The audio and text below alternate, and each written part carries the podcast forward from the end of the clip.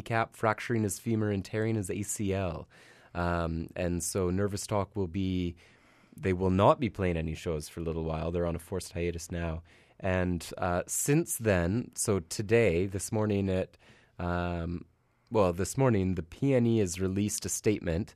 And part of their statement says that security staff are reporting to the Italian Gardens food area on Hastings Park, receiving multiple reports from PNE guests about an intoxicated male urinating on an electrical box.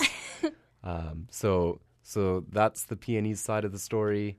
We've got Nervous Talk side of the story. You know, either way, it seems like he had no invitation for peeing on the box. Here is Nervous Talk with no invitation. Thank you for listening and have a great week. We'll see you next week. Stay tuned for The Screen Girls coming up next.